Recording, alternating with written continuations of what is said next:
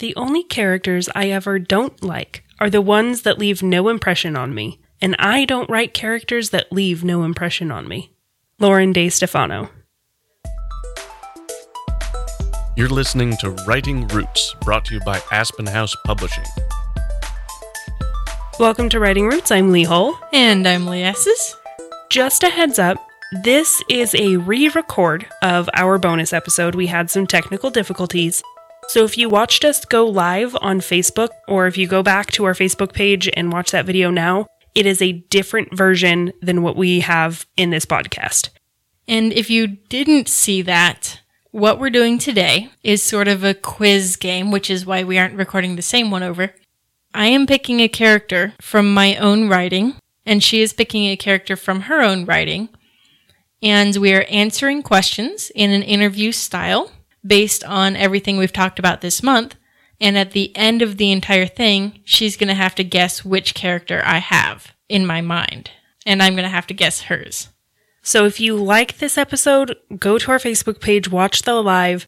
It is a rough cut, just straight us doing our thing without any edits, but we're doing different characters. So you'll see different interactions and answers and everything. Follow along with us as we ask questions. Answer these questions for your own character as well, because it helps you learn who they are.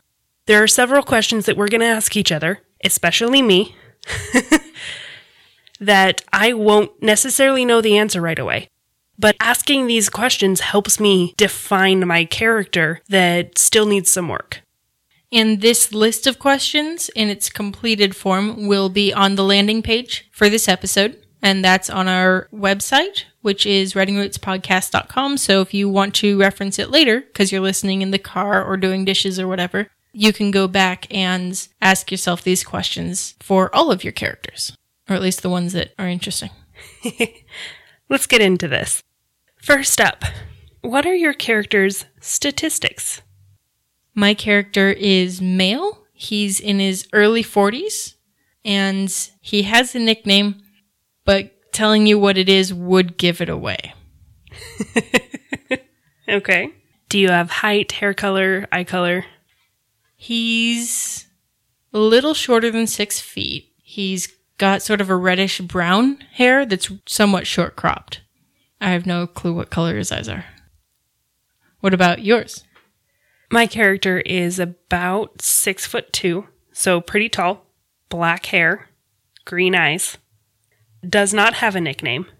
Would kill anybody who found out if he had a nickname. Yeah, pretty much. he has titles, and that's what matters. Does he wear glasses or contacts or any prosthetics of any kind? Considering he's older, he probably has reading glasses, hmm. but never in front of anyone else. He's pretty vain. Uh, yeah. My character does not have any glasses or contacts or anything like that. He's naturally, physically just very adept, and that's always made him very attractive and charming to a lot of people. How about scars, tattoos, birthmarks? I don't think he has any. He hasn't really lived a lifestyle worthy of scars. He's gotten in fist fights and he's probably had some broken bones and such, but I don't think Nothing that would be like stab wounds or gunshots. What about yours? No, because he has had easy access to healing his whole life. So, despite being in plenty of situations he should have been scarred, the magic system helped prevent that for him. So he could remain vain and beautiful. My character, as far as his clothing style and, you know, some sort of theme, it's pretty simplistic because he needs to be able to blend in, but he's always very particular about making sure it's clean. He could be wearing t shirt, board shorts, but it needs to be clean. Dirty grosses him out. Are we both doing villains? Maybe. Let's move on past the statistics of a character and what they do. Calling back to our episode about using D&D, what are the strongest and weakest stat attributes for your character? His strongest is somewhere between physical strength and charisma. I would say charisma, but that's mostly because he uses it more. He's able to manipulate people very easily. His weakest is probably wisdom because even though he's had a lot of issues in his life, he hasn't grown from them. He hasn't learned from them. He hasn't become better because of them. My character, his strongest would definitely be charisma, followed closely by intelligence. His weakest has to be strength because he's never had to rely on physical strength for anything. Does he have a weapon of choice? Magic. Does, does he have a favorite gemstone? Emeralds. Oh, really? He yeah, oh yeah. That's the one he kind of grew up with and that's his like his thing. But he with other gemstones has been able to really use emeralds for his manipulation and and it's that creating things to look pretty but they're actually really problematic. Mine, despite his desire to keep everything clean all the time, he likes short blades like pocket knives and maybe a, a kitchen knife. He likes something really short and easy to move with. He's not exactly like Kung Fu Swift. He's more of a stabby, stabby, slashy, slashy. But he never gets the blood on himself. That is something he is particular about. But he still likes those up close intimate kills. Yes, he wants to see the light drain from your eyes. Do they have any special training or education? He spent a fair amount of time in jail, and that's where his mentality shifted into what it is now. My character has all sorts of special training, pretty much all focused on the magic system. He went to a special school for learning magic. He has studied the books his entire life. He's arguably the best sorcerer there is in the world. What is his most treasured possession? His dead wife. Going all Carl Tanzler on us here. yeah, I think that's that has to be the answer that it's his dead wife is his most treasured possession, which sounds really morbid, but there is a reason for it. It's just super spoilery. I mean, he is a villain, so that's okay. My character, having gone to jail, he doesn't have a lot of possessions necessarily because he knows that anything physical he has can be taken away. So he mostly collects memories and moments. He definitely chooses to savor moments that are important to him. But as far as physical stuff, I mean, he picks up a, a, pocket knife at a gas station that he carries through most of the story, but it's not really treasured in the classic sense of the word. How would your character want to die? That's a tough one. I think it doesn't really matter exactly how, so long as it's on his own terms. He's the one making that decision because he's had so much taken away from him. That is something he wants to maintain control over. What about yours? He doesn't. okay, well, there's that. He's going a little Voldemorty here, and the uh, I'm immortal, I can never die. So everything that he does is to prevent permanent death. So, next question set is based on relationships. Does your character have any family that's still alive? No. And we'll just leave it there. Who my character considers family? At the beginning of the book, there are some, but through his own actions by the end of the book, there aren't. So, there's no favorite family member? for either of ours. favorite in the sense that dead wife, person he wants to kill. Is there a person they most admire? That answer changes depending on the phase of his life that he's in. At the beginning of the book, it's himself. He thinks that no one else can understand exactly what he's gone through in his backstory, one of the main characters in the book collection is somebody that he truly admired and looked up to until that trust was broken. Again, the dead wife. he always saw his wife as a symbol of hope, of goodness, of what's right in the world. And when he lost her, all of that went away. It died with her the only person that he admires is his wife. He doesn't even admire himself. I'd almost think with someone with his kind of education, there would be like some Alexander the Great in history that he looks up to as far as his world conquering plans. Yeah, but I haven't fleshed out that part of the world. That's fair. I mean, when it comes to his relationships, it is his wife. In the nature section of our questions, is there something that your character has a knack for? Something he's naturally inclined toward? Manipulation. his charisma was basically something he was born with. He was just very naturally charismatic. And then, of course, his magic. That is a bloodline nature aspect of the world. My character is naturally good at figuring people out in a very short amount of time in order to get what he wants from them. So he can spend dinner with a collection of 10 people and know what makes each person tick enough to kill them in that capacity.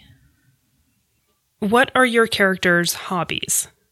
He likes sailing. When he was in jail, he had a lot of different things taken away from him. But seeing the ocean and learning to sail has kind of freed him in a solitary way where he's not dependent on anybody. He can just go. And he really likes sailing and killing people. Studying, reading, just learning, it would have to kind of be his main hobby. Just very bookish. On to nurture. This is the what happened in their life that shaped them. What is your character's cornerstone memory? There was a moment where the group of people that he is invested in and trusted in, one of them betrays them. And that brings the government down on this conspiracy and sends this character to jail. So that faithfulness and trust in these people whom he valued higher than family was broken. And he's had a hard time reconnecting with people and trusting people ever since. And by the beginning of the book, he's out for revenge. My character's cornerstone memory is the explosion that killed his wife the explosion that he caused that he refuses to accept that he caused. Everything from that point on changed his goals in life. It changed how he saw the world, it changed how he interacted with the world, and made him see himself as a victim. Is there something that your character is ashamed of? Deep, deep, deep down inside he knows he caused the death of his wife and he's ashamed of that. Deep inside. he has really suppressed that memory. I think my character, if you were able to just ask him, he would say that he's ashamed of his time he wasted trying to be a good person. Well, isn't that just creepy? Is there a time where someone else has saved their life? When he first met the mentor character, he was suicidal. He was one of those people that was outgoing that nobody expected to be unhappy because he buried it so deeply. And this mentor character helped him recognize that the world was about more than his own troubles. And by helping solve other people's troubles, he can also discover his own self worth in a way. And so, in an aspect, the mentor character helped him not commit suicide and therefore saved his life. The parents of my main character saved his life after the explosion. I'm retconning this. I am changing it in the prologue because I need this to happen. I realized a big problem with my prologue. It's part of why he wasn't able to kill them for so long because there is a piece of him that recognized that it really wasn't their fault and that they actually helped save him. But it took him several years to convince himself that they were the real villains of the story. On to the flaws section. Does your character think he has any flaws? Is there anything he would want to change? His reliance on other people. He doesn't want to have to rely on other people, but he recognizes that he has to. And so I, th- I think if anything about him he would want to change, it would be that he would want to be more autonomous in his life. What about your character? I think certain experiences. So he wishes he had knowledge that he has now. He wishes he had it then. But I'm not sure there's anything he thinks about his personality that's flawed. He's extra annoyed at other people all the time, which makes him one of the most humorous characters I've written. But he wishes he wasn't ignorant back then. What is his biggest flaw, even if he doesn't know it? He can see the truth in people very easily, but that means he also sees the worst in people now because of his experiences. So he wants to prove to the world the villainy of certain people. That's part of his revenge plan before killing them because it's fun to kill people. But his need to be right overrides his need to learn what's right. That pretty well sums it up for my character as well. It is the inability to take responsibility for anything wrong. The constant blaming of other people and other things for his situation and the problems that he has in life. That is his biggest flaw is not recognizing his own flaws. What about his strengths? He's very good with people. He may not like them, he may not like to have to rely on anyone, but he is very good at making them see things his way. Again, ditto. I think, Manipulation. I think Jaren and Friday would actually get along if they didn't kill each other first. It's really frightening. My character's strengths are in a similar vein in that using people is very easy to him and it becomes almost fun just to see how far he can push certain boundaries. He saved a man's life while he was in prison, and now this person and his family kind of owes him a life debt, and so they help him out. He doesn't even need to talk to a bunch of these people to get them to kill people for him. He can just say, hey, here we go. This could be fun. If your character could attend his own funeral, would he? oh, yeah, he would. What what does he hope they would say about him? He would hope that they would affirm his beliefs of himself. That he was good, that he was doing what was right, that he wasn't at fault for the bad things that happened in his life. I don't think my character would attend his own funeral. He might be interested in seeing who attended and knowing who was actually faithful to him and who was just afraid of him, but he would be just as content not having a funeral and just dropping into oblivion as having people come and talk about him and praise him in some way. Let's go ahead and move on to the last category of archetypes. Is your character a natural leader or a follower? He's actually a follower in a leadership position. So he's more than happy to let other people take control so long as they all have the same end game. But because nobody else has the same end game as him, okay, fine, I'll do it myself. He'd be more than happy if other characters joined him in his campaign, even characters that are villains in his mind. But because they aren't, he's on his own. My character is definitely the natural leader. The kind of person that can get anyone on his side and rally the troops. And if he really wanted to take over the kingdom, he could easily do it. But he is the lead from the shadows kind of person, not the lead from the front line of the battlefield. Is he a fight, flight, or freeze? Oh, fight. He wouldn't be caught dead running away. And he's not the kind of person to freeze. I think my character is half fight, half the fourth option. He has a lot of pent up anger, so that comes out in violent tendencies. But if he's ever like attacked, he'll often manipulate his way out of it. He won't necessarily fight his way out of it. He'll figure out how to make people fight for him. I would still classify that under the fight category. It's just a different kind of fighting. Both of our characters would be the psychological fighters, where they are going to do everything they can to talk their way out of things. And if my character got tired of trying to talk his way out, he'd just wipe the floor with them. Yeah, mine would too. But gaining the physical intimacy is one of his favorite ways of killing somebody. Yeah. If they had a Hogwarts house, what one would they be in?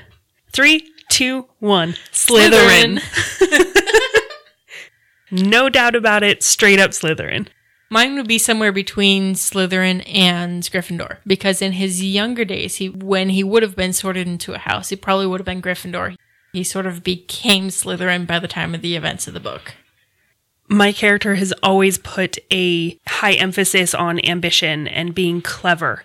So, definite Slytherin. If there was a subcategory house, it would be Ravenclaw. Yeah, he he likes his books. Yeah. Does he have a spirit animal? Huh. The first thing that came to my mind was a hawk. Hmm. I can see that. Yeah. I think mine would also be a bird, mostly just because he doesn't like being caged. Maybe shark, Too brutal. Like, too.